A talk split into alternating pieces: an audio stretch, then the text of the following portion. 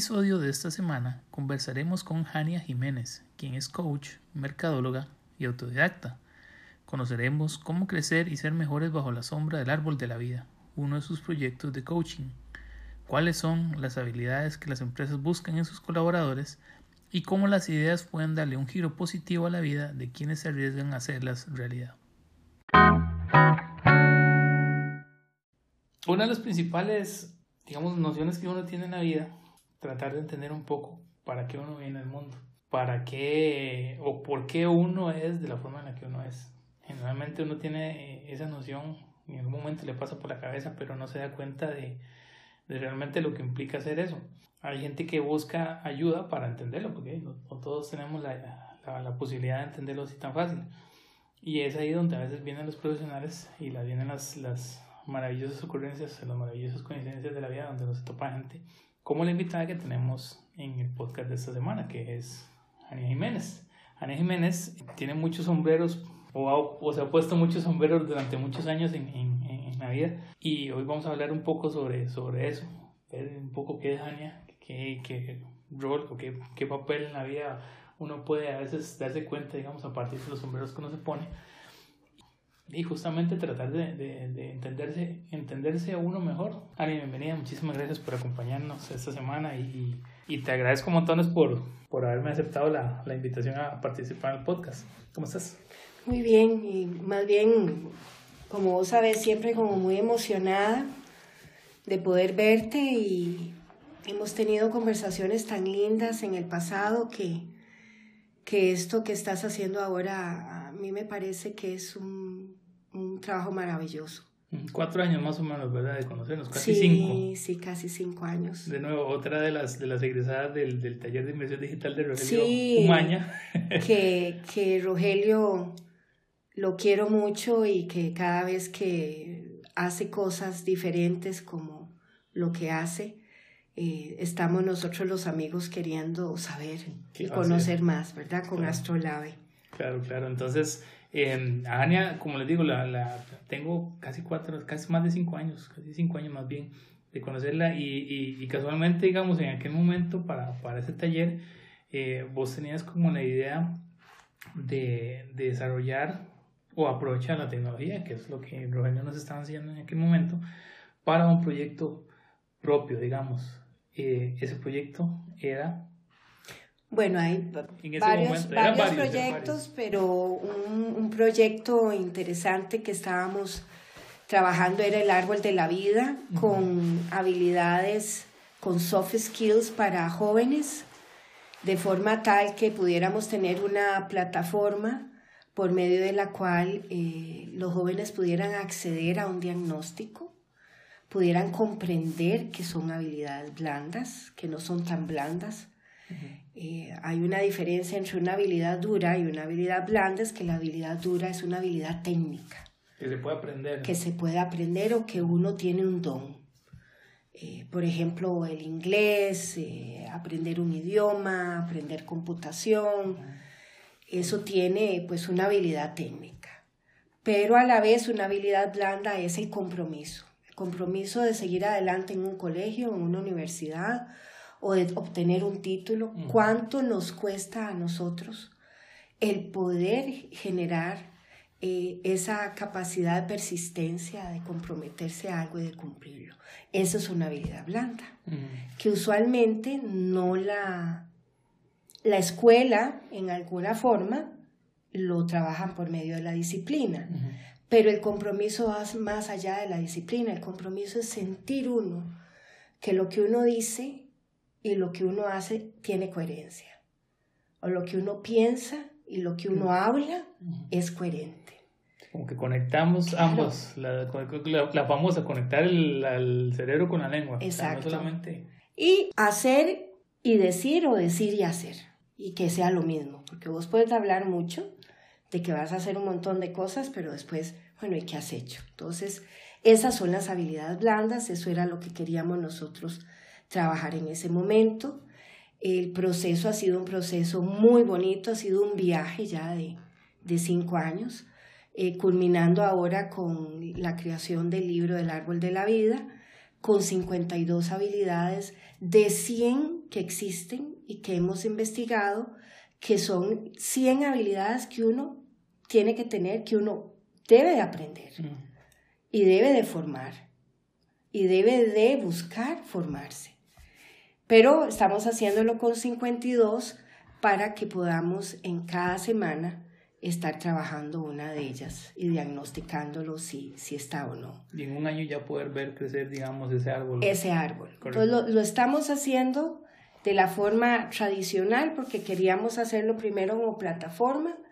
Pensamos más bien hacerlo como libro. Eh, ya sí, ya tengo un fanpage del árbol de la vida con eh, alrededor de 14 mil personas que semanalmente posteo eh, pensamientos, eh, visiones, habilidades, competencias, como para poder estar haciendo un terreno fértil para el árbol.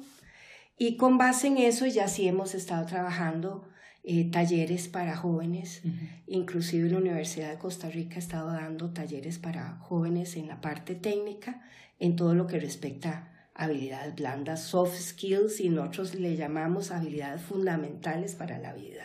Que eso es, que eso es algo que, que casualmente ahí están amarrando, digamos, un poco lo que estamos hablando hoy con lo que escuchamos la semana pasada con Brian, que Brian Salazar fue el invitado la vez pasada. A veces la parte de enseñanza, digamos, cumple un rol sumamente importante, pero no necesariamente la enseñanza que tradicionalmente recibimos nos prepara para muchas cosas de la vida. Vos la, la formación tuya es marketing, si, si no me equivoco. Bueno, yo, yo soy camaleónica. Yo inicié, Esa es la, la, conocida, digamos, la más conocida. Yo inicié en la parte marketing y, y, después ya hice una certificación en coaching y estoy ahora ya terminando mi maestría en branding. Eh, y entonces es como una mezcla de todo. Eh, yo siempre he pensado que en esta vida me, me, tengo que poner los sombreros que me tenga que poner para ser feliz por un lado y para hacer feliz a la gente. Esas dos cosas creo que es importante. En fin, que hablamos ahora fuera de claro, Las carreras de uno son carreras de cambio. Ahora no son carreras donde uno inicia la carrera, termina la carrera y trabaja en esa carrera. Más bien las carreras ahora lo único que hacen es darle a uno la capacidad de poder transformarse en lo que la comunidad o la industria o una marca o una organización necesita. Ya es más bien al revés. Antes uno creaba su carrera para uno mismo, para su ego. Ahora uno se recrea en lo que la comunidad necesita. Esa percepción tradicional todavía uno la, la ve, pero quizás ahora la gente como que le da más prominencia al hecho de que, ok, sí, digamos, usted tiene un papel en la vida, pero, o sea, no, no todo es usted. De alguna u otra forma, inclusive uno ve las empresas que hacen, que tienen sus iniciativas de bien social y todo eso, que es como, ok, sí, ya nosotros, este es nuestro negocio, pero nosotros tenemos que darle también algo más a la gente, que es la parte a veces más complicada, porque uno, como te digo, volviendo al tema de la educación, generalmente uno no le enseñan eso. Uno lo aprende en la vida, que es la mejor escuela que generalmente... Lo aprendes con lágrimas y yo creo que uno no debe de aprender con lágrimas. Uno perfectamente puede aprenderlo de una forma orientada y, y si se quiere, proactiva. la proactividad es esa, es buscar siempre aquello que vos necesitas en tu formación, ya sea técnica o ya sea blando. Correcto. Ahora, en esas diferentes formaciones que has tenido, lo ideal sería que fueran complementarias. Hay gente que estudia porque le gusta estudiar y le gusta tener, bueno, saqué una carrera, saqué esta otra, saqué esta otra. Pero, pero yo, yo, yo siento que, digamos, por lo que vos has hecho, has tratado que todas vayan siendo un complemento para todo eso mismo, esta misión que vos, que vos tenés, digamos, este fin que vos tenés, que es el, hecho de ser feliz y, ayudar a los demás a ser felices. Cada formación a uno le enseña algo. Todas las, todas las carreras, todas las personas que uno se topa en el te enseñan algo. ¿A vos qué te enseñó el marketing? Yo creo que el, el marketing tiene algo fascinante cuando yo lo estudié y era que era algo, una carrera muy nueva, porque lo que había en ese entonces era administración de negocios. Eh, la Universidad de Costa Rica lo que graduaba eran administradores de negocios o eh, gente de administración pública o gente de contabilidad, etc. O abogados. O abogados, etc. Entonces, era una carrera que estaba iniciando, una carrera muy bonita. Eh, yo estudié marketing por un profesor del cual me enamoré pero no me enamoré de él, me enamoré de sus ideas.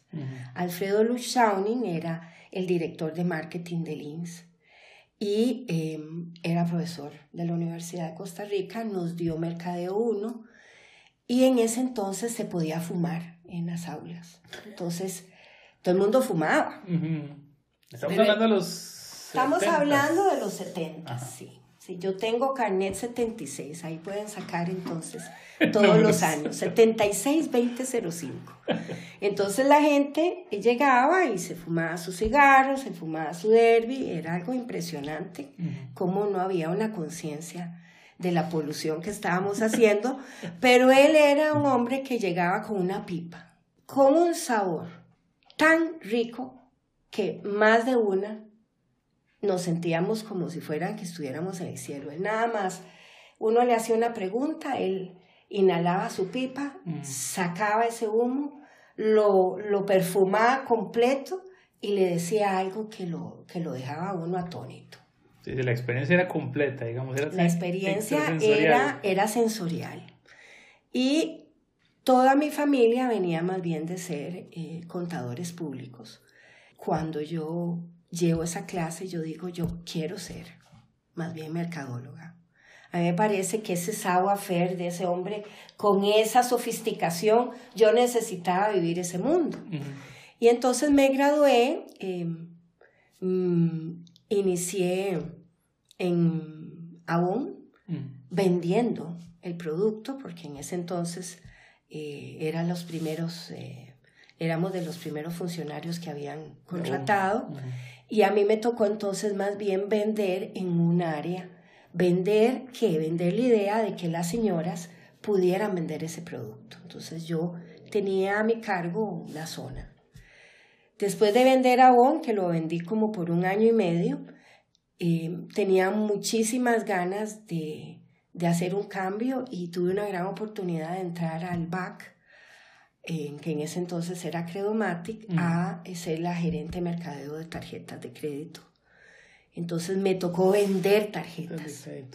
Y venderlo fuerte en el sentido de que las tarjetas eran internacionales, no había tarjeta local. Y a mí me tocó hacer el lanzamiento de la tarjeta ya propiamente, local. La, la roja, poner. Ir con la roja por todo el país, tratar de lograr que los establecimientos uno pudiera evangelizarlos a que le dieran un porcentaje de descuento.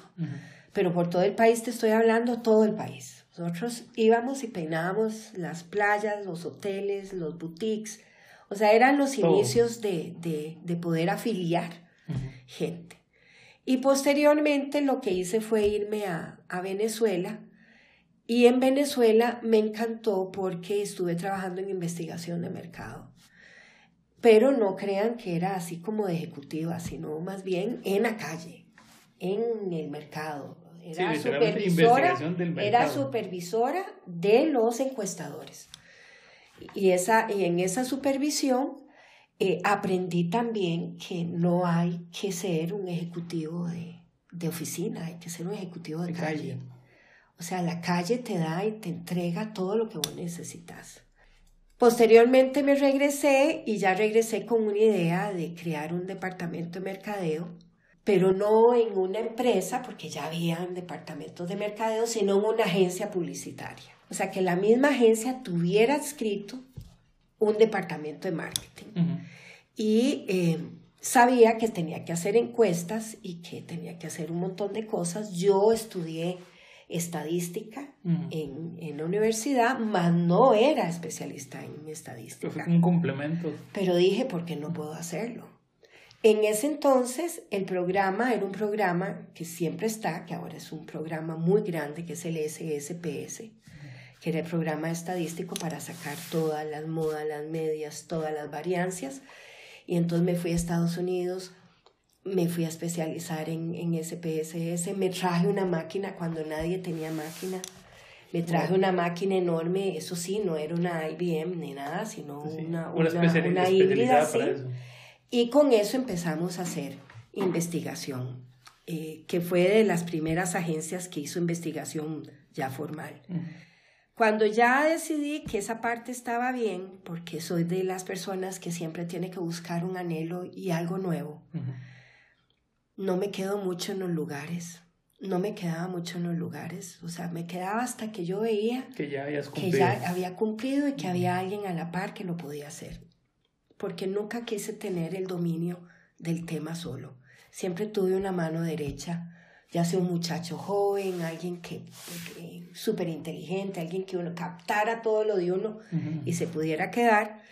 Y entonces ya me, me pasé al mundo de la publicidad y en ese mundo eran los años dorados de, de la publicidad donde te llamaban los clientes y te decían quiero hacer un comercial de televisión.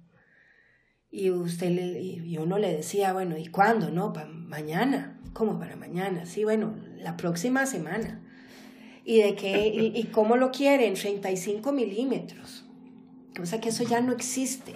Eso es puro cine. Exacto, pero en el momento era... 35 milímetros y lo quiero, pero bien hecho. ¿Y cómo es bien hecho? Editado en Miami, editado en Los Ángeles, con todo lo que te puedas imaginar. Eh, quiero 10 piezas publicitarias para mi campaña que salgan todos los lunes. Ahí nos estamos ubicando en el contexto, eso es en los 80. De los 80. En los 80 era donde todas las marcas estaban haciendo muchísima publicidad y donde te puedo decir, Edwin, que yo decía que por favor no haya ningún otro cliente que me timbre hoy porque quiere un, un comercial de televisión. Sí, que, que los, los estudios se les en este momento, se me ocurren los, los que se hacían de, de cigarrillos, que parecía un video musical realmente lo que está, y al final vamos a salir a la, la de los cigarrillos, y ah, eso era cigarrillos, qué, qué raro. Y tenían como esa parte que era como muy de película. Claro. Okay. Y entonces, en, esa fue una escuela muy buena, eso fueron alrededor de 10 años trabajando en, en, en agencias de publicidad reconocidas, pero sobre todo eh, visualizando una marca integral. Lo que nos dejó, por ejemplo, eh, don Alberto H. Garnier, en ese entonces, que ya estaba muerto, pero estaban sus hijos, era de que nosotros teníamos que trabajar todo integralmente. O sea, que nosotros teníamos que hacer modelos integrales de marca.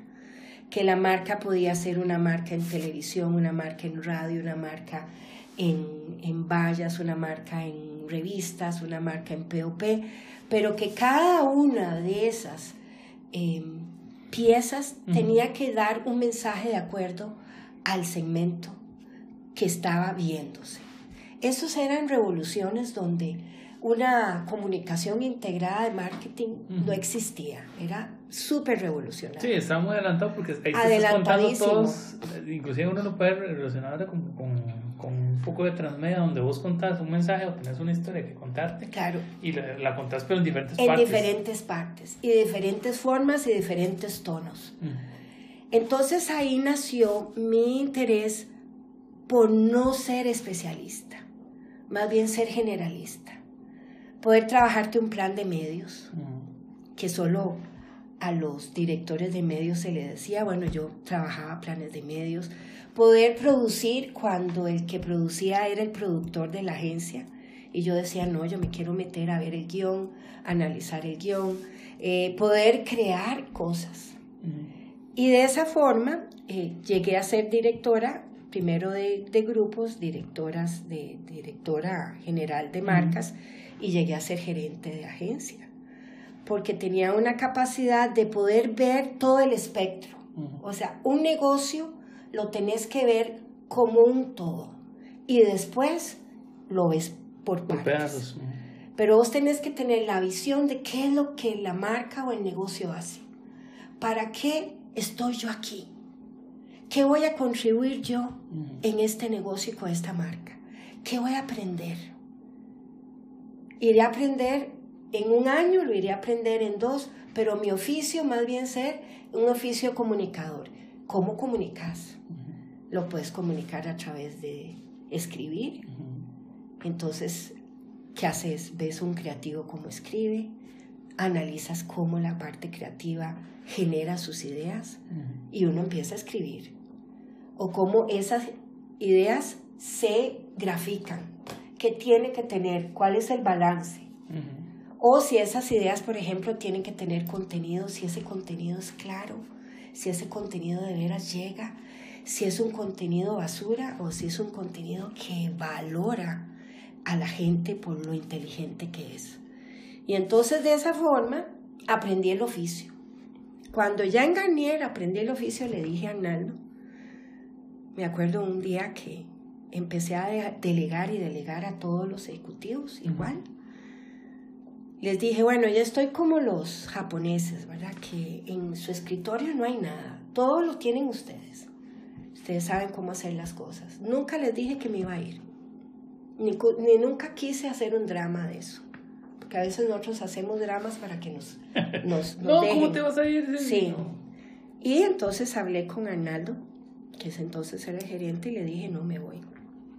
Yo llevaba dos pinos, llevaba marcas muy grandes, mira, por por, por, ¿por qué te vas? Le digo, porque ya aprendí el oficio. Ahora lo que quiero es ser mercadóloga. Entonces me habían ofrecido eh, entrar en helados Mompic a vender helados. Y yo dije, qué cool vender helados, me encanta vender helados. Lo que menos sabían que es de que vos tenés que tener una microsensorialidad en el helado, o sea, qué es lo que le gusta a la gente del helado, la textura, el gramaje del cono, si le metes al cono mucho gramaje, perdés plata. ¿Cómo haces para que el gramaje sea el exacto, el que te den a vos? Ya había que hilar muy fino. había que hilar muy fino. Y entonces eh, me llevaron a México a especializarme en eso, en, venta de helados. Vine y estuve vendiendo en las heladerías y vendiendo helados y haciendo helados nuevos y sabores nuevos y todo con un anhelo diferente, un anhelo total. O sea, dejé el oficio de publicista completo. Y me metí a vender helados. Sí, eso fue como cerró la puerta y se pasó. ya yo. No vendió la casa, vendió el barrio, cambió de país. Y, claro, y me fui. Y, y, y, me podrás decir, bueno, ¿qué es eso? Ese es el anhelo, es la maravilla de querer hacer cosas nuevas. Claro. Si me decís living on the edge, estás al borde del precipicio, correcto. Pero nunca me caí tan fuerte que no me pude levantar. Claro. O sea, caí. Muchas veces me caí, pero me levanté. A veces uno termina aprendiendo de las caídas. Esas son las que a veces dan un poquito más de, de, conocimiento que claro. le, bien, que va bien, dice todo va bien, pero no, no vaya bien, ¿qué va a hacer? Ahora, vos, vos has ido cambiando, digamos, de, no de carrera, pero digamos, de, de ocupación en el momento en que ya te sentís como que ya, ok, ya yo no tengo nada más que aprender, o digamos, ya yo aporté lo que podía aportar y ya no hay reto. ¿Cómo fue la decisión, digamos, de decir, ok, voy a dejar de desarrollar marcas o desarrollar planes de marcas para, eh, planes de mercado para marcas, a decir, voy a desarrollar marcas personales, ya empezar a trabajar no tanto con las empresas, sino con las personas. ¿Cómo fue que dimos ese brinco, Ania? Siempre he tenido la duda. Bueno, dentro de, de todo, dentro de toda la carrera, siempre tenés personas a tu lado que vos vas formando. Uno tiene dos alternativas en la vida. O vivir egoístamente y pensar que todo lo que haces, vos lo haces en una forma de yo.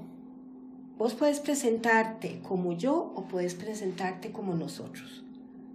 Yo nunca he hablado de yo, siempre hablo de nosotros. El árbol de la vida, nosotros en el árbol de la vida. ¿Por qué es el nosotros? Porque de todas las personas uno tiene ideas que uno capta y uno las, las forma y las toma. Mentira que en este mundo todo el mundo crea. O sea, no inventemos el agua tibia, todo está inventado. Lo que uno hace es una reingeniería hace una reinvención, le pone la sal y la pimienta de uno y lo lanza. Pero de alguien siempre has tenido una inspiración. Y yo siempre he sido inspirada en la gente. inspirada en las cosas nuevas.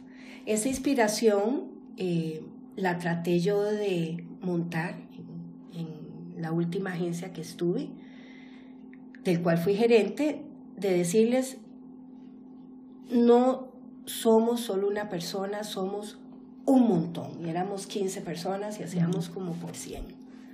Pero somos nosotros. Nunca véndanse como yo, si es una idea de alguien. Entonces ahí nace la cocreación hace mucho tiempo.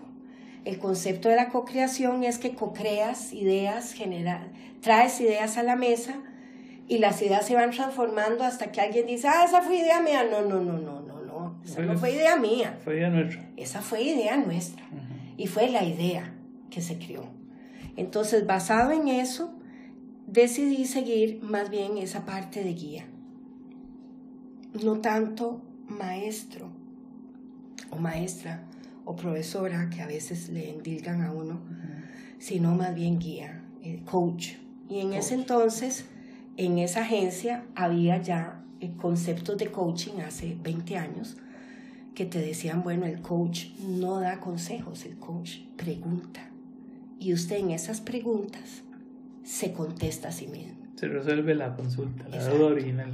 Entonces hay una gran diferencia donde vas, donde una persona que, le des que te dé un consejo o que la persona se atribuye el consejo, no te deja ni respirar. Usted tiene un problema. Haga esto. Haga esto. A, eh, te puedo preguntar, puedo indagar contigo, puedo tener una conversación para que, de que te sirva de algo, claro que sí. Entonces a mí me encantó eso y decidí que esa era una certificación que quería hacer, pero no había en el país. Eso era, por ejemplo, en Sudamérica o en México o en Estados Unidos. Entonces, eh, la vida me, me, dejó en un impasse, seguí yo eh, trabajando en marketing y en comunicación, hasta que llegó un día en que me di cuenta de que había una, una profesora, una, una gran guía, que venía de Argentina y que venía con un el programa que se llama Coaching Ontológico. Y empecé la certificación eh, con ella, que es una certificación de nueve meses, en donde uno pasa seis meses llorando todo lo que uno tiene que quitarse de uno mismo, que uno lo tiene adentro, lo, lo viene con el equipaje, y tres meses eh, ya especializándose en, en eso. Y otros tres meses después en haciendo práctica. Un año completo entonces de, preparación. seis meses en donde uno se elimina un gran porcentaje de sus, de sus eh, pesares, de, sus tristezas o de sus resentimientos y los otros seis meses especializándose. Y entonces ya decidí, fue una, fui una de las alumnas que le dije a la, a la maestra, en este caso la guía, María Francia Utar, voy a dejar mi trabajo como directora de Boston, que estaba viendo toda la dirección de Boston y me voy a hacer coach. Y la señora dijo, no lo puedo creer. Digo, sí, ya yo voy a dejar todo. La misma reacción de los otros, de, probablemente toda la gente que ha pasado por, con, que ha trabajado con vos, digamos, como no puede ser, pero ¿cómo? Y me dediqué a ser coach. Y en ese interim eh, estado estos últimos años. ¿Y eso, fue cuánto fue más o menos? Eso fue en el 2010. Sí, ya son ocho años. Sí en el 2010. Y em, importante evangelizar, porque igual que antes, en marketing era nuevo. La investigación de mercado, súper nueva. Eh, el coaching, ¿qué es coaching? El coaching es la capacidad que tenga uno de poder resolver sus propios problemas por intermedio de una persona que te pregunta, que te cuestiona, que no te enjuicia, que no te dice lo que tienes que hacer. Ese es el coaching. Y es, y es complejo. Es complejo. Se, lo digo porque ya yo con, con Jania, casualmente, meses después, digamos, de habernos conocido, eh, y, estabas en ese momento todavía con el tema del árbol de la vida, estuvimos haciendo un ejercicio de coaching. Y, y es una experiencia que si, la, se lo digo a la gente, si algún, si algún momento quiere hacerlo, de, aquí ya tiene el contacto de quién puede hacerlo, pero es, es, es abre los ojos en muchas cosas porque como la misma gente lo, dice, vos no recibir las respuestas de la, de la otra persona, no recibir la, la, respuesta de tu coach. Tu coach te pregunta y vos mismo te respondes. Y ahí es donde viene el momento de claridad donde uno dice, ah, mira, sí sabía, yo sabía. Por eso es que mucha gente a veces dice, yo, yo sé cuáles son las, las, las, soluciones a mis problemas, pero como son mis problemas, no, como que cuesta más tomarlas en cuenta y decir, mira, si voy a aplicarlas. Pero generalmente uno sabe cuándo, cómo, por qué y en qué momento tiene que actuar para para salir adelante. Y esa, una sesión de coaching tiene justamente eso. Uno le, le, le cambia la visión que, que, inclusive tiene de uno como persona y de lo que la misma gente percibe a partir de uno. Es un ejercicio que, como digo, es, en algún momento uno tiene que tener o está expuesto a eso porque normalmente uno no lo tiene. Justamente, precisamente de ahí sale el árbol de la vida, ayudar a la gente a entender justamente eso. Ahora, ¿por qué jóvenes profesionales, Ania? ¿Y por qué no gente ya adulta con con, con, su carrera, con su... De hecho, el, el, el, árbol de la vida per se completo es para cualquier persona. ¿Qué estamos haciendo ahora con, con los jóvenes? Estamos tratando de que el joven no se sienta con esa incertidumbre en su propósito. ¿Para qué vine yo? ¿Qué es lo que tengo que hacer? ¿Por qué estoy haciendo lo que estoy haciendo? ¿Por qué estoy estudiando lo que estoy estudiando? ¿Por qué estoy en esta empresa? ¿Por qué no debería estar en otra? ¿Por qué no me siento bien? ¿Qué temores tengo? ¿De qué siento que no puedo hacerme cargo de mi vida? Entonces, el, el joven profesional, y estoy hablando eh, a partir de los 18 años que ya toma una decisión de vida, ya toma el que puede estudiar, trabajar, viajar, hacer lo que quiera, ese joven tiene que comprender muy bien cuáles son los principios fundamentales para vivir en plenitud. Pongámosle que no feliz, en plenitud. Que se sienta completo. que se sienta completo, que se sienta ariz, que se sienta bien, que se sienta una persona de bien, que no necesariamente sea la persona que su padre cree que tiene que ser, o que su hermano quiere que sea, o que su mamá eh, necesita porque ella no lo hizo, sino quién en realidad es uno. ¿Qué hago en esta vida?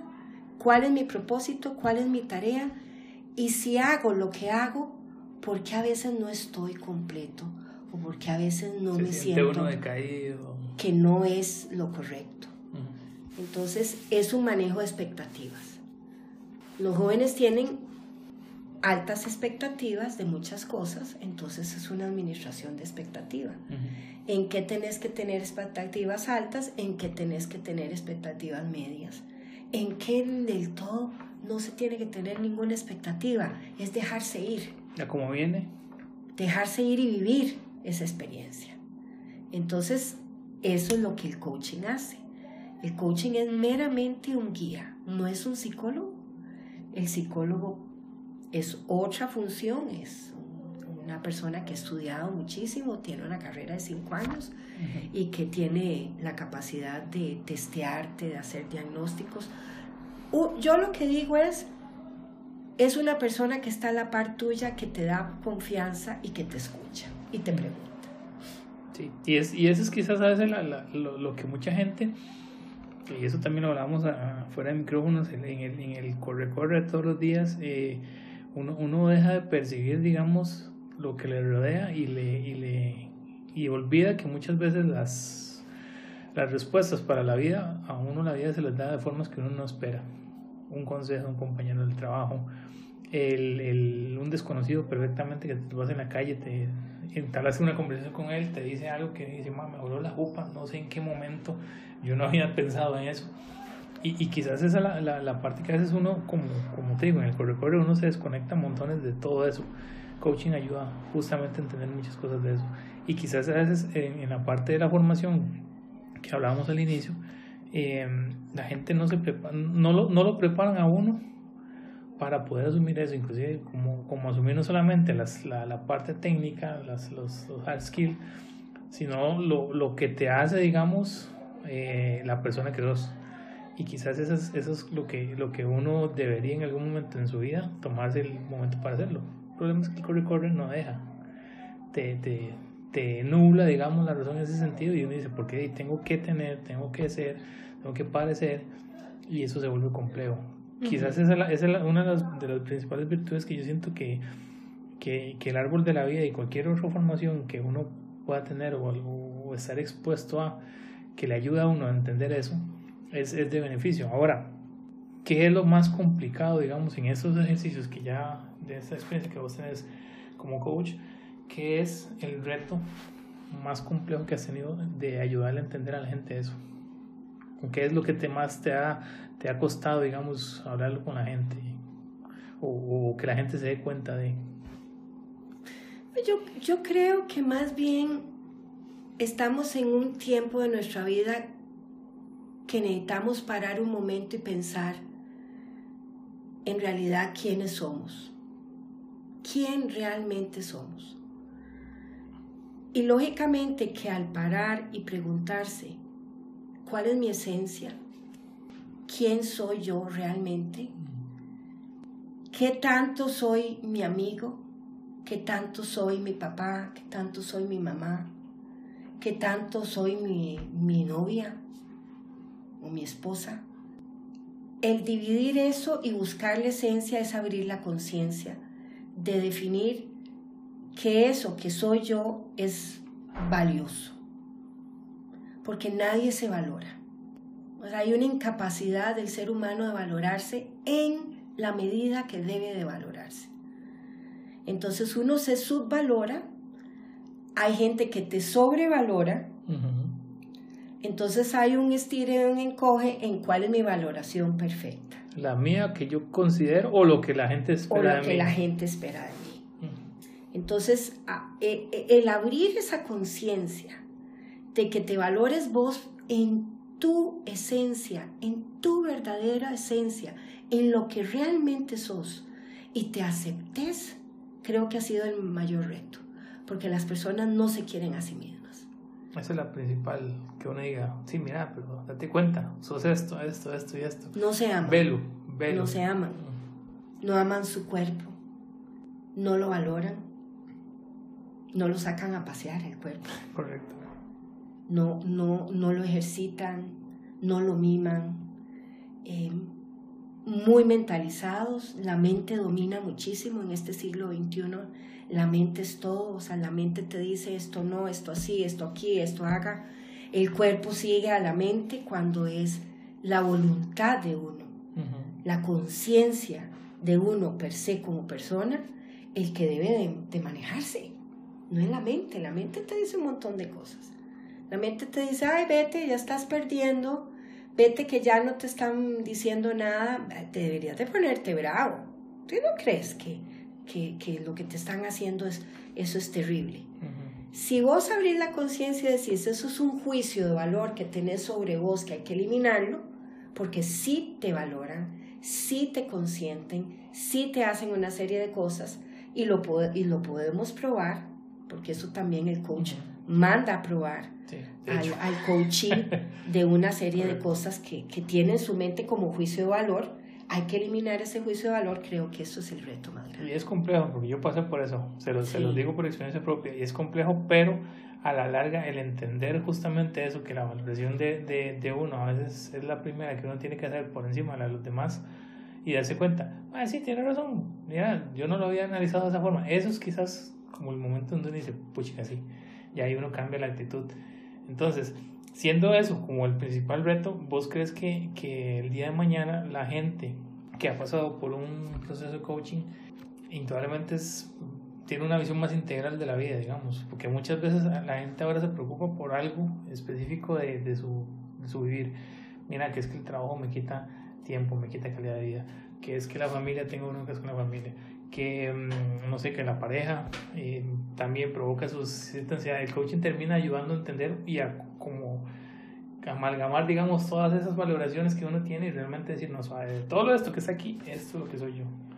Y me acuerdo porque en este momento tengo la conversación que tuve con vos hace cuatro, hace tres años más o menos, de, bueno, al finalizar este proceso de coaching, vos, vos vas a verte como un, digamos, el Edwin que sos, ya digamos, hicimos ese filtrado de todo lo que, de todo lo que vos creías, con, validamos ciertas cosas, descartamos otras y este sos vos. A partir de una, una visión así, ya la gente puede tener una idea completamente diferente y más, más aterrizada, digamos, a lo que realmente es. Es como la idea. Sí, sí, yo creo que es un ejercicio de mirarse en 3D. Es como si tuvieras una impresora en 3D y pudieras crearte y recrearte exactamente como es. Tenés un, un, espacio donde empezás a ver, eh, en este caso, a verte vos como Edwin y empezás a ver eh, una coherencia entre lo que el cuerpo eh, significa. El Edwin que tiene un cuerpo, ¿cómo es ese cuerpo? Empezar a definirse ese cuerpo bien, definir las emociones en las que pasa más tiempo. O sea, son emociones de ira, son emociones de plenitud, de alegría. ¿Cómo estás durante el día? ¿Qué es lo que te pasa cuando te dicen algo? ¿Por qué cambias de emoción? En ese cambio es un quiebre, ¿por qué te quebras? ¿Qué es lo que te provoca quebrarte? Entonces es el cuerpo, las emociones, lo que te hablas, lo que te dices a vos mismo y lo que le dices a los demás. Cómo trabaja tu lenguaje y tu parte que nosotros decimos que es el algo más, que es la intuición, la intuición que tenés, la espiritualidad, la fe, lo que vos creas, eso forma un modelo que ese modelo tiene que estar totalmente balanceado.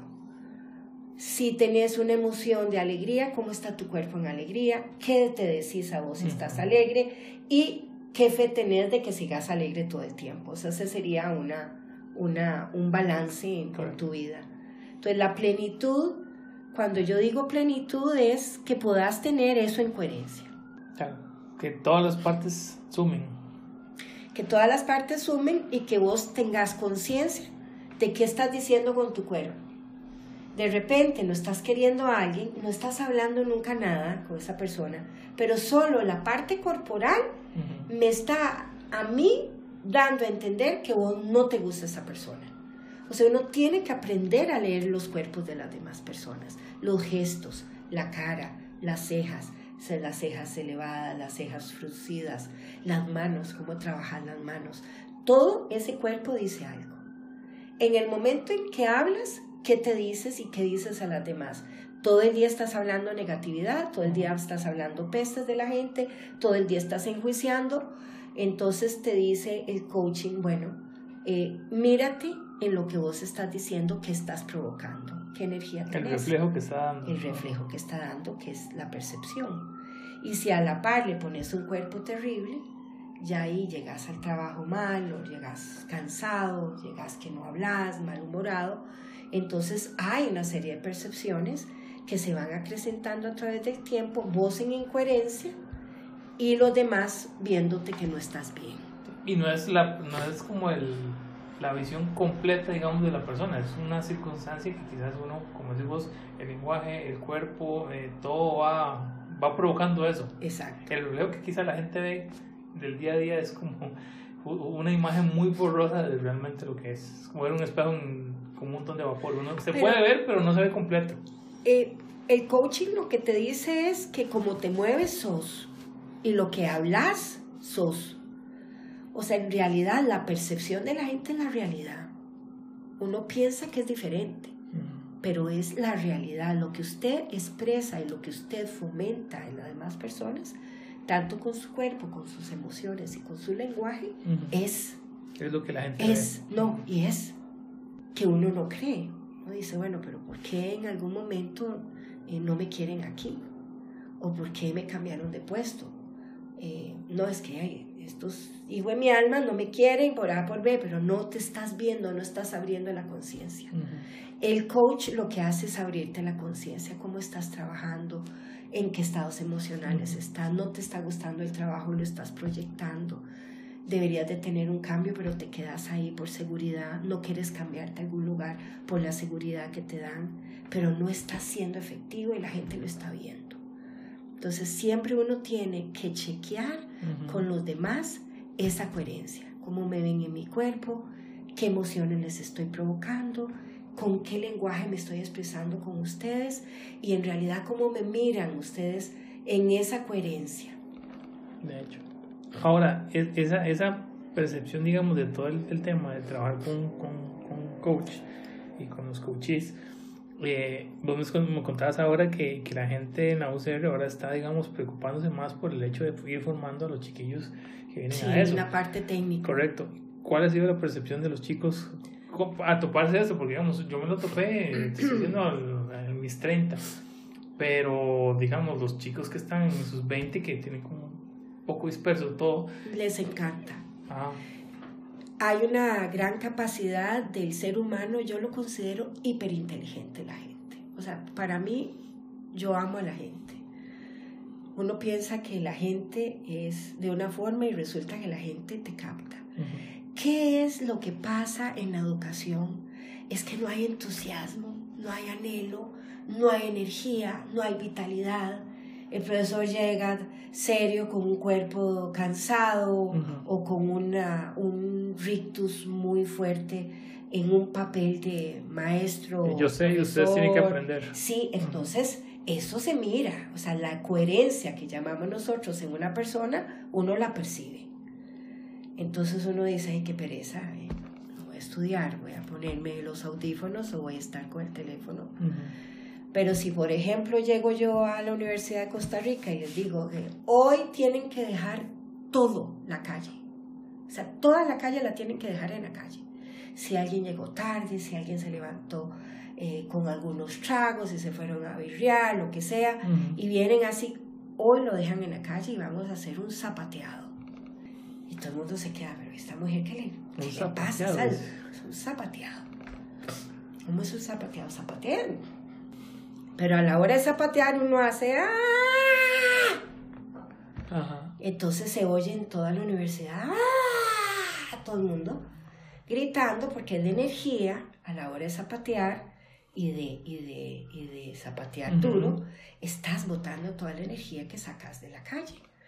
Y a la vez estás entrando energía porque te reís. Entonces te, te morís de risa y al morirse de risa cambia el cuerpo que traías, porque vos traías un cuerpo de calle y ahora está en un cuerpo de, de alumno, un cuerpo de enseñanza, un cuerpo diferente.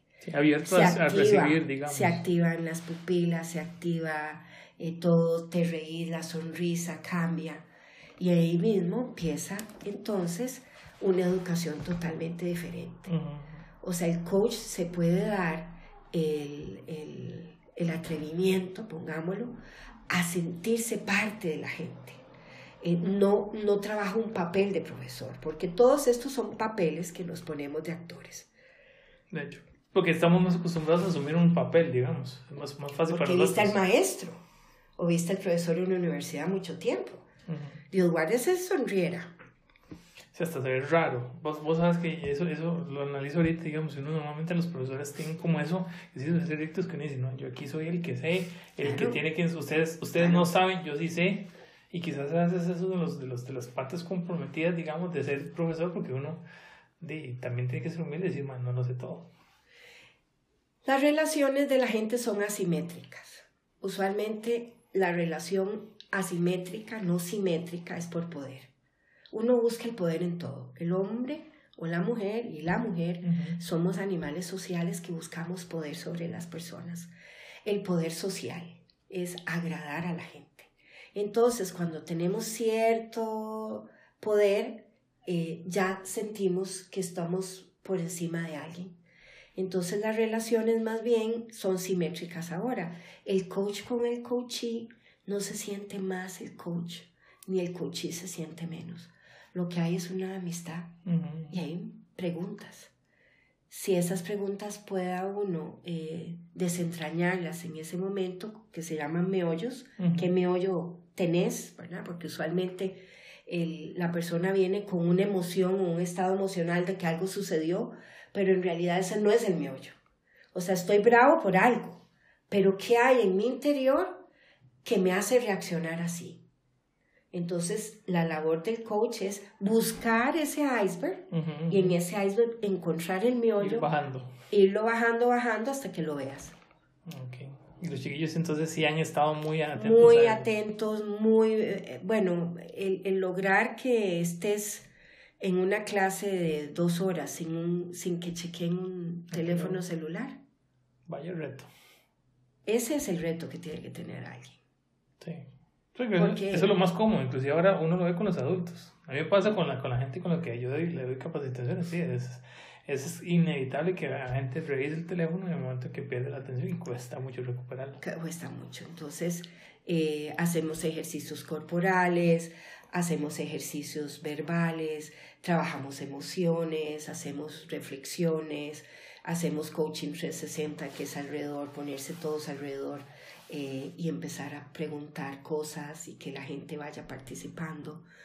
Hay eh, cosas que vemos que está pasando que es solamente una comunicación unilateral.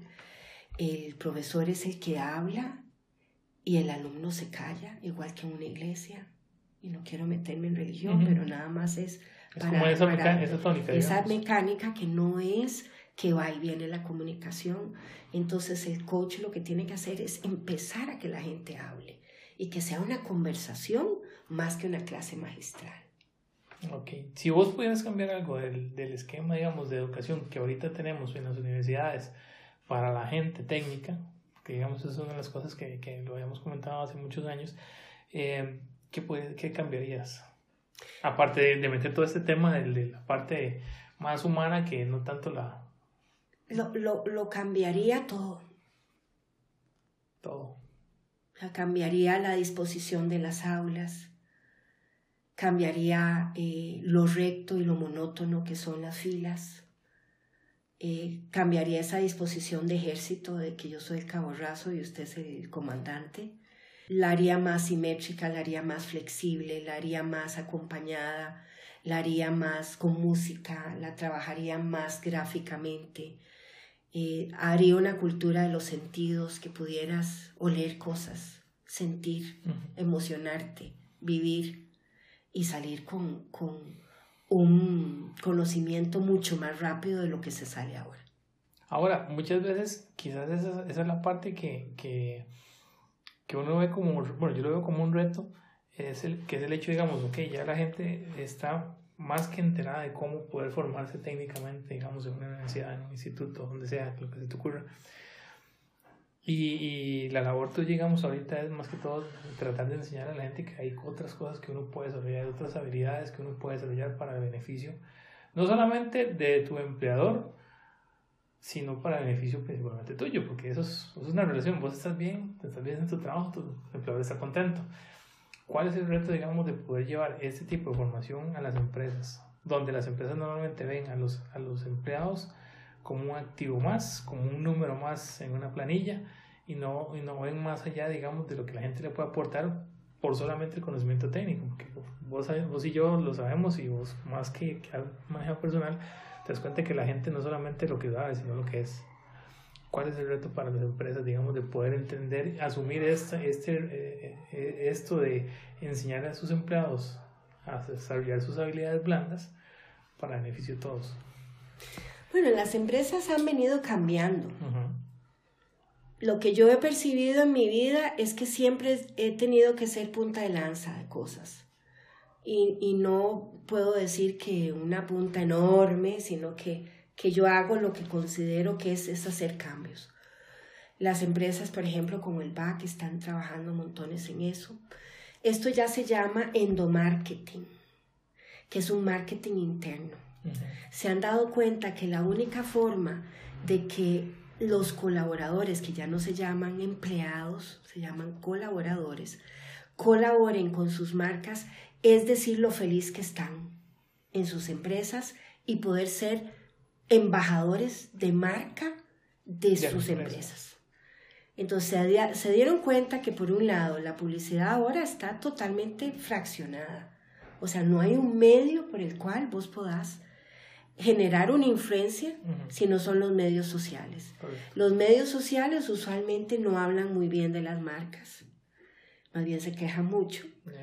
Em, les está dando miedo, por ejemplo, de tener sus sus eh, campañas en medios sociales porque los critican, pero en esa crítica eh, se sienten vulnerables y, tienen, y, hay alguna necesidad de controlar el que la comunicación sea buena. ¿Qué más que si tenés a 100 empleados, que esos 100 empleados puedan contactar a 10 empleados, a 10 personas más y eso se convierta en una, un voz populi viral muchísimo más grande. Entonces el endomarketing inicia, que yo creo que para estos próximos 25 años va a haber más endomarketing que, que exomarketing, ¿verdad? Que el marketing que te sale, porque entonces lo que haces es generar una muy buena vibra de tu gente y tu gente hablando y vendiendo tu producto afuera. Em, tengo toda la esperanza de que se, se, den cuenta de que la única forma que lo hagan es con gente especializada, con coaches. El coaching está siendo ahora muchísimo más relevante que cuando yo empecé a estudiarlo.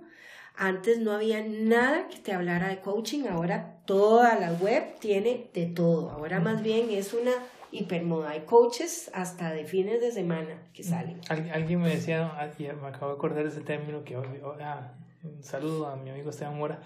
Esteban Mora decía que nosotros en estas épocas estamos infoxicados. Claro. Es tanta la información que nosotros no llega todos los días que es difícil, digamos, llegar a un momento y decir, suave, suave, dice, voy a hacer un filtrado para ver realmente qué es lo que realmente me interesa.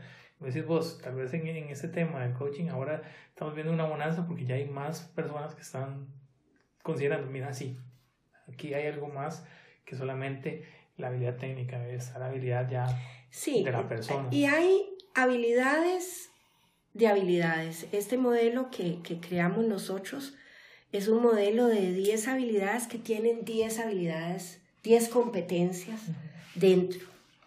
Pero una de las principales eh, habilidades que no se está formando es en la comunicación. ¿Cómo te comunicas con las personas? De una forma tal que puedas influenciarlas y lograr de ellas lo que vos necesitas que hagan. Entonces, la comunicación es la primera C. Vivimos muy comunicados a través de los medios sociales, infoxificados, pero nosotros no sabemos cómo conversar con los demás, cómo pedir algo, cómo solicitar, cómo proponer, cómo ofrecer, cómo declarar, qué decimos.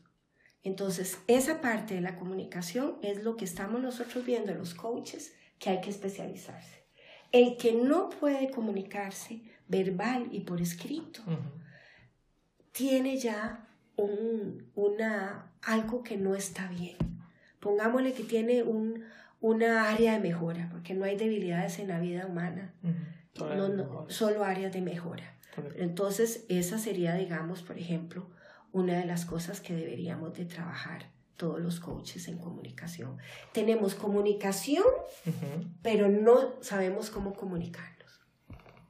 Y eso es crítico porque el que no habla, si uno, si vos estás en desacuerdo con algo o estás, o tal vez quizás tener la solución a un problema de, de, de tu trabajo, de, no necesariamente tiene que ser trabajo, digamos, familia, relaciones humanas en general, si uno no tiene la forma de cómo expresarlas, estamos listos.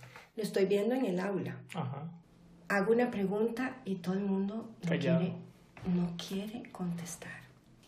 Y entonces lo que hago son dinámicas, grupos más pequeños que puedan empezar a hacerse preguntas y a contestarse. Y estoy haciendo algo que es interesante, que era lo que hacíamos en, el, en escuela, que es em, llamar a la gente para que cuente su historia de vida. Y entonces van, van tomándose la, el aula una intimidad que antes no tenían. Les estoy poniendo tags de los nombres para que la gente hable por nombre. Ya si viene alguien, ya todo el mundo sabe que es Roberto y todo el mundo sabe que es María. Saben de María, qué pasa con María. Y con eso vamos teniendo entonces una capacidad de sentirnos en confianza. Porque la segunda variable que no está existiendo en nosotros es confiar en la gente. Estamos desconfiando, estamos siempre muy alertas de si alguien se nos acerca en la calle salimos corriendo. O sea, no nos detenemos, no nos detenemos a, a, decir, bueno, mire, ¿qué necesita usted, señora? No, no, vemos que alguien se nos viene, inmediatamente nosotros nos escudamos o salimos corriendo. Entonces la confianza es una variable fundamental, que es una bivariable. Hay estudios que hemos hecho de confianza ya con las variables que tienen y sí se define de que hay que confiar más. Y confiar más en la vida de que, de que todo lo que vamos a hacer se puede hacer realidad si vos realmente soñás y sos coherente y a la vez te enfocas. De hecho. Ahora, muchas veces, y eso, y eso es algo que también recuerdo que, que en un momento me lo comentabas, vos habías hecho el análisis y te habías sentado con diferentes empresas, eh, con, con, empleadores que te decían, bueno, nosotros andamos buscando cierto perfil profesional en unas personas, que eso es muy común, ok, que tenga ciertas habilidades técnicas, que diga, bueno, que sea bueno en inglés, que, sea, eh, que, tenga conocimiento de paquetes de software, eh, de ofimática, cosas así por decirlo normal. Pero también te habías puesto a consultarles y a, y a pedirles que te tengan como la retroalimentación de qué es las habilidades blandas que también ellos esperan de los empleados, de los potenciales empleados que pudieran tener, los potenciales colaboradores, empleados no, colaboradores. ¿Cuál fue la experiencia tuya con las empresas y, y qué fue lo, lo, que más te sorprendió que ellos te preguntaban? Bien, nosotros ocupamos que la gente tenga estos, estas habilidades. Estamos hablando de que la habilidad que más están buscando los empresarios, los gerentes, los directores, es un compromiso de la gente.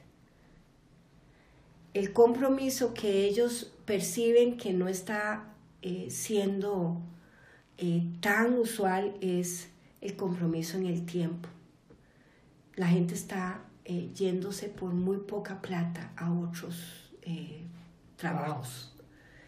Y ese compromiso de durar un poquito más, de, de, comprender el oficio, no, no se está cumpliendo. O sea, que, que la variable, la tercera variable, teníamos la comunicación, la confianza, el compromiso, es, algo que ellos están buscando y están valorando muchísimo en las personas que tienen ese compromiso. O sea, el, colaborador o la colaboradora que dura un tiempo mayor, que, que persiste en la función, que logra eh, superar obstáculos, que son obstáculos eh, de evaluaciones, de valoraciones, obstáculos de trabajos fuertes, obstáculos, por ejemplo, de, crear cosas eh, importantes, se le está valorando mucho. O sea, el, si alguien quiere persistir en una empresa ahora y, quiere tener eh, una carrera, es alguien que pueda más bien ser una persona comprometida, que genere la confianza de la gente y de sus mismos compañeros de trabajo y que a la vez esa confianza eh, tenga eh, una capacidad de comunicar lo que siente. Porque si alguien no comunica lo que siente, nadie va a poder saber y entender en dónde estás. Nadie es adivino.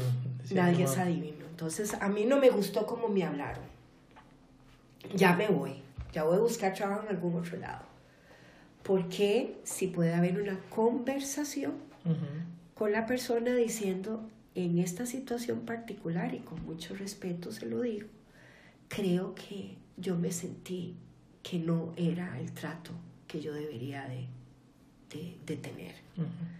Eh, y quisiera pues eh, ver de qué forma nosotros podemos eh, superar eso que, que pasó.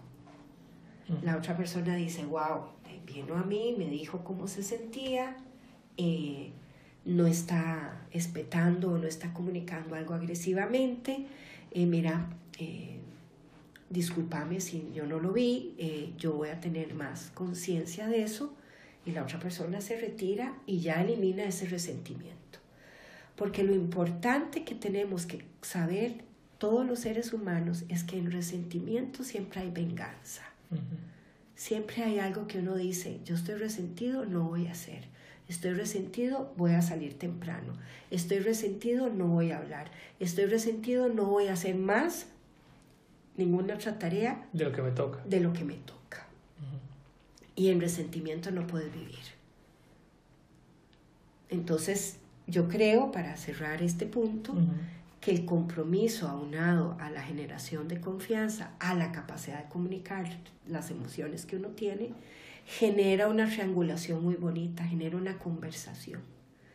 Puedes conversar con alguien sin necesidad de llegar a los puños O a, a- a, eh, exacerbaciones o a mm, lenguajes que, no- que no son buenos. Sí, que al final de cuentas eso se te, se te va a devolver de alguna otra forma. Claro. En eso, en eso yo sí que siento mucho que, que el tema del karma a veces, eh, con cualquier cosa, digamos, en especial la- lamentablemente en lo laboral, de alguna otra forma termina influyéndolo a uno. Si uno está con una actitud negativa, no puede esperar que la gente le devuelva esa una actitud No. positiva a partir de eso, porque a veces es Sí. que este man me trata mal, yo no lo voy a tratar bien Claro. cosas así por el estilo. Quizás ahorita lo, lo que, lo que también me, me surge la duda es este la gente no, no, no se da cuenta de estas cosas hasta que es demasiado tarde. Y, y el reto quizás de, de uno es justamente tratar de entender, digamos, eso antes de que sea tarde. ¿Cuál, cuál ha sido la experiencia que más te ha dado la satisfacción, digamos, de vos como coach, de, de ver que la gente haya aprovechado el- el- lo que vos les has enseñado, o lo que vos le ayudaste a entender a esa persona, digamos, cuál ha sido la, la experiencia más satisfactoria que has tenido como coach, sin decir nombres, sin decir, digamos, pero así como muy en general. Me ha asombrado de la gente y, y puedo decir que, que la gente es inteligente y la gente capta. Porque en el momento en que hacemos un proceso de coaching con solo una conversación, la persona sale distinta. Entonces, no hay un asombro de decir es que logré eh, que la persona se transformara, cambiara, fuera diferente o fuera más feliz. No, yo lo que nada más hago es abrir conciencias. Si vos estás aperturado a una nueva conciencia y escuchas. Ves un mundo nuevo. Y lo bonito es de que en, esta, en este quehacer de la vida, no es mi profesión, en este quehacer, si la persona se apertura, se abre a escuchar, eh, cambia y se transforma. No hay peor enfermo que el que no se quiere curar, decía el- Sí, el, dicho de los claro. abuelos. O alguien que no quiere escuchar. O alguien que nada más diga, yo soy fijo, a mí nadie me tiene que decir eh, nada, porque yo sé por dónde voy, sabiendo que, que debería de haber guías. Y no necesariamente modelos enormes a los cuales vos no puedes acceder, sino un guía es un hermano, un guía es un padre, un guía es un amigo, un guía es eh, un coach. Es nada más aperturarse a comprender cómo te miran. Y en el momento en que hay insights, que esto es lo que estamos hablando ahora, estás buscando insights, estás escribiendo insights, que son eh, frases, son cosas que te, que te hacen resonar tu cabeza, ese es el disparador, algo que te dispara. Y Cuando te dispara, te abrís y el meollo empieza a ser más eh, pequeño. Son meollos a veces grandes y con solo una conversación. No era tan grande como yo esperaba. No era tan grande. De ahí que eh, esa triangulación que, que- que te estoy comentando, que la triangulación es entre la comunicación, la confianza que generas, el compromiso y la C en el triángulo es la conversación. A través de conversaciones generas confianza. A través de conversaciones generas compromiso. A través de, conversaciones generas una comunicación abierta que te da a vos la capacidad de que las personas comprendan cómo son, te respeten más y logren con esto eh, cambiar también de actitud. Pero lo más importante, ya como para eh, cerrar este tema, es el mundo cambia cuando yo cambio. El mundo se transforma cuando yo me transformo. Ujú. El mundo sonríe cuando yo sonrío. Soy yo el de la responsabilidad, no es nadie más. Ujú. En el momento en que cambio yo, el mundo cambió. En este momento puedo estar cambiando para mucha gente, Ujú. pero es yo el que, el, el que tiene que cambiar. El que inicia el disparador. es el yo. 100% de la responsabilidad soy yo. Sí. si en algún momento en el transcurso de esta conversación, de lo, de lo que, de esta tertulia que hemos tenido, usted se quedó pensando y se quedó en blanco, no quedó en blanco, pero se quedó dándole vueltas a, a, a, lo que Jania nos ha estado contando en este, en este rato, o sea, téngalo por seguro que eso es una conversación de coaching, porque en este momento yo me siento así. Hay cosas que Jania me está diciendo y me está haciendo recordar y me está haciendo darme cuenta de muchas cosas que generalmente uno necesita de vez en cuando escucharlo. Quizás esa, es una de las, de las labores eh, que, digamos, yo, por las cuales yo admiro montones a Jania, porque Jania tiene la particularidad de ya con formación, por la actitud que tiene, de, de facilitarle eso a la gente, de poder entender esas cosas. Ahora, Jania, eh, ¿qué viene en el futuro para vos? Porque yo sé que siempre tenés algo que estás deseando hacer, que estás pensando hacer, que estás planeando hacer, o que estás haciendo, pero vas ahí, Ania, Ania, Ania trabaja, Ania trabaja, y cuando ya se tiene que reconocer, se da a conocer cuáles son los planes en futuro tuyos. Creo que cada vez me estoy dando cuenta más de que hay que enfocarse. eh, hay muchas ideas que están en la mente, pero si uno no se enfoca en una y se concentra en una y trabaja en una, no la saca a las demás. O sea que uno tiene que trabajar en, en tener un cúmulo de ideas, pero el de ir buscando la forma de, concentrarse en algo que, que pueda ayudar a la gente. En el momento en que vos tenés una idea que te parece bonita a vos y que te gustaría para vos, esa no es la mejor idea. La mejor idea es todo lo que es que a alguien le sirva. Entonces, el futuro es más de enfoque, el futuro es de hacer que el árbol de la vida crezca. Este, este árbol va a ser eh, lanzado en español, en inglés. Eh, vamos a hacer una reorganización de la plataforma para que ya pueda la gente hacer sus ejercicios en, en la web. Uh -huh. Y eh, otro proyecto que es el proyecto de Musas, que es ayudar a las mujeres, eh, usualmente mujeres solteras que tienen hijos, a salir a- adelante en emprendimientos de ellas, Uh -huh. en donde ellas puedan ser demostradora de productos que no necesariamente eh, se tenga que trabajar los productos solo a través de canales eh, tradicionales, sino que se pueda trabajar a través de portafolios de marcas en, eh, con demostradoras de productos en los barrios. Entonces, ese es otro proyecto que estamos lanzando y que estamos trabajando. Que ese es tan, casi tan, tan antiguo como el, como el mismo árbol de la vida, porque inclusive en, en, en aquel taller eh, eso es una de las cosas que vos mencionabas, Claro. musas, de hecho me acabo acordar, sí, y ese musas. inclusive ya está trabajándose en la plataforma. Entonces el árbol está en versión libre, Ujú.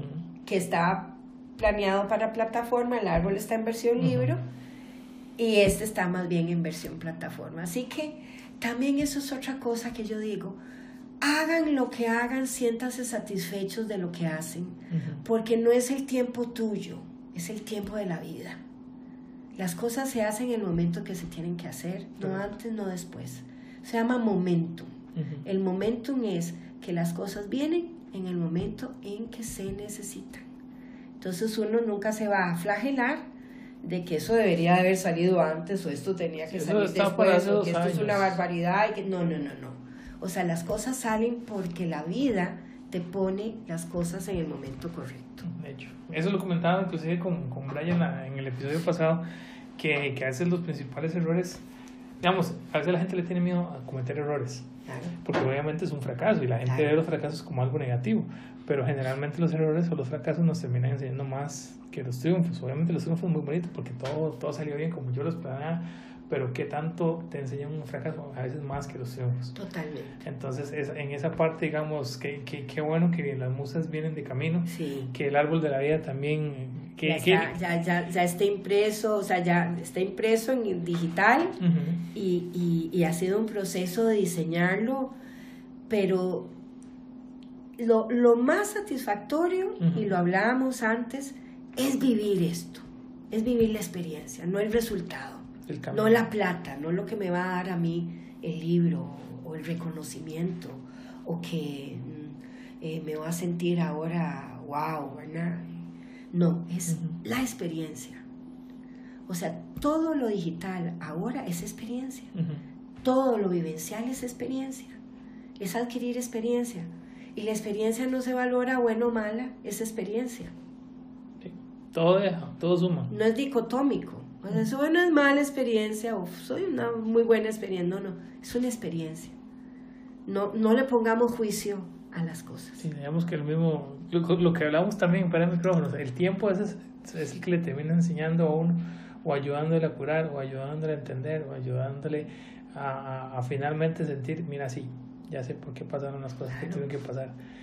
Ah, bueno, otra cosa importante, em, viajes para el futuro, Jani, porque yo sé que a vos te, te encanta conocer el mundo, tienes, tenés, tenés familia fuera del país, de las familias muy queridas, y obviamente, eh, así como creo que fue el año pasado que, que ahí estuve viendo, digamos, en, en redes sociales, el, un viaje chiquísimo que te habías hecho por la parte norte de Estados Unidos, que yo vi unas fotos, unos paisajes y obviamente muchos árboles. porque también me encantan los árboles, me encanta fotografiarlos, sí. Sí, ¿qué, qué, qué viajes ves en el futuro, Jani?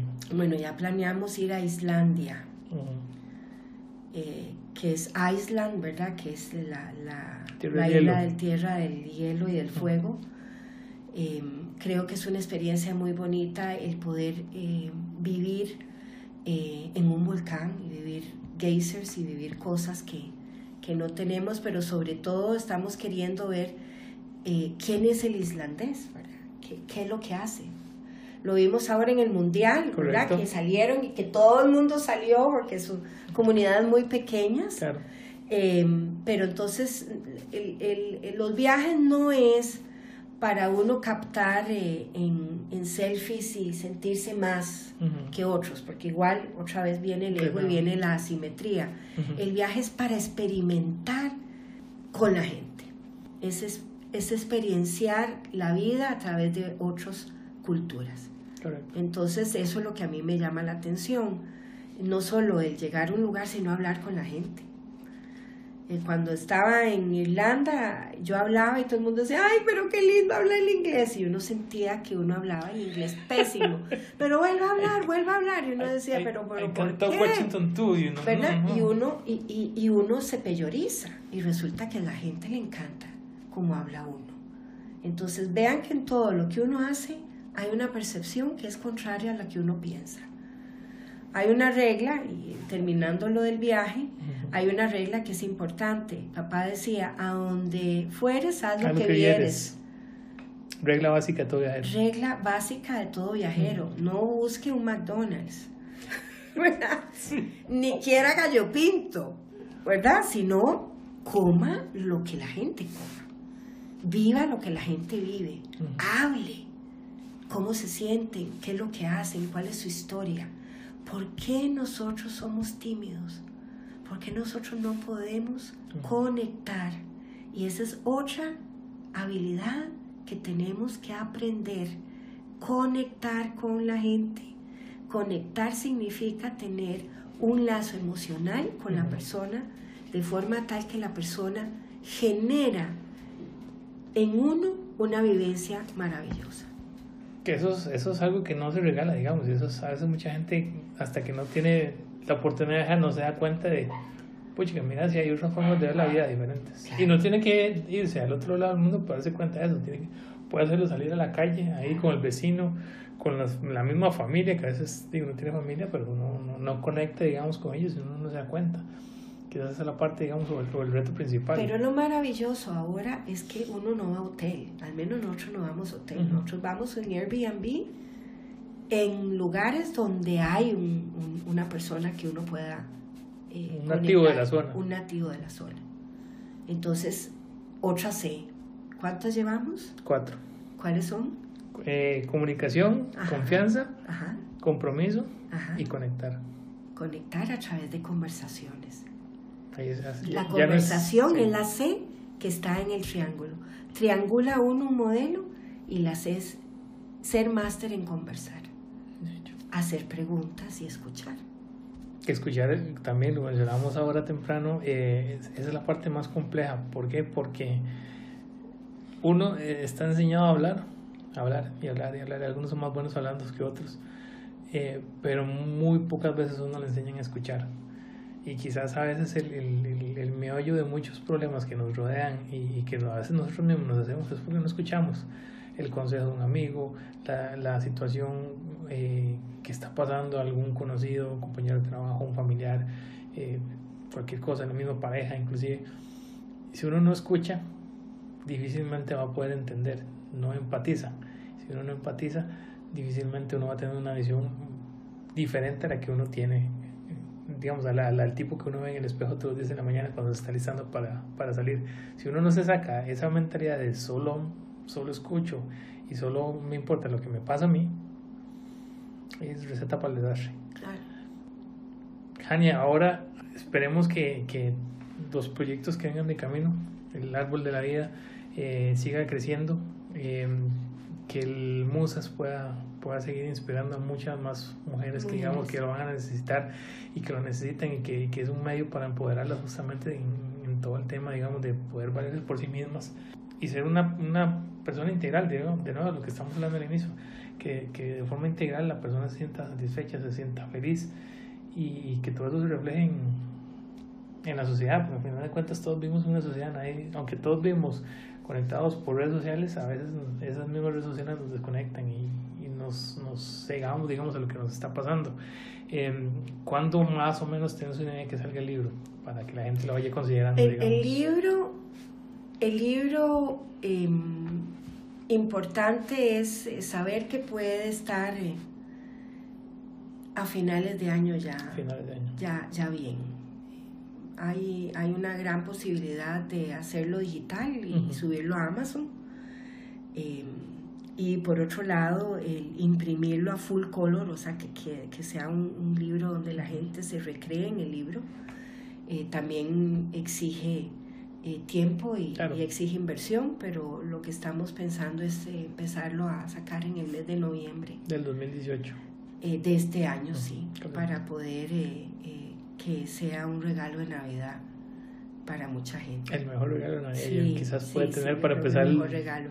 2019 con, con el más para gente joven que, que quiere insights y disparadores y cosas que le abran la conciencia, el, el, libro tiene mucho de eso. ¿Y cómo te puede contactar la gente, digamos, para contar, digamos, con la parte de eh, tengo el, el, el, árbol de la vida, eh, por un lado, que es este fanpage. En Facebook. En Facebook. Y eh, si no, pues a través de, de mi teléfono, el 8383-2099, que es que siempre lo contesto, porque también ahora hay una cuestión de que la gente no contesta llamadas de, teléfonos, ¿verdad? De privados o a WhatsApp a través de ese número de teléfono. Porque sí, como les digo, el, el, el proceso de un coach, el plan coaching con Hania, eh, es algo que yo les recomiendo porque hay cosas que a veces uno tiene que reconocer que uno no puede salir adelante sin, sin ayuda. Y si es una, si es un, una ayuda que uno le, le hace ver, digamos, todo lo que uno es y lo que a veces uno no quiere ver que es, eh, vale la pena llevarlo. Muchísimas gracias, Jania, de nuevo por, por acompañarnos en, el podcast en Tertulias. Y esperamos que haya una segunda parte. Claro en la segunda temporada esperamos tenerte de vuelta. Y, más bien, eh, me encanta que haya este tipo de iniciativas, Edwin, porque en estas conversaciones salen tantas cosas tan lindas. Y no creas, para mí es importante eh, y me hace muy feliz porque me renueva en, en, mi camino. Con solo conversar con vos ya tengo claro la, la, avenida y ya tengo claro el... Va a haber eh, tumbos de repente, va a haber intersecciones, pero uno mismo se clarifica.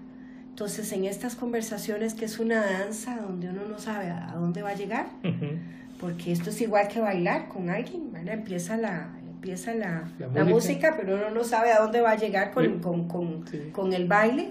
Esto mismo es una, una conversación maravillosa que, que tiene esa, esa capacidad de ser espontánea. Lo importante es que no importa cómo se empieza, se termine en el mismo momento, al mismo tiempo. Al mismo tiempo. Al mismo tiempo. Muchísimas gracias, Ana, de nuevo, y nos estamos hablando en la próxima tertulia.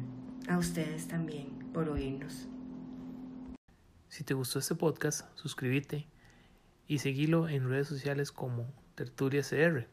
Lo puedes encontrar en Facebook, Twitter e Instagram. Nos escuchamos hasta la próxima.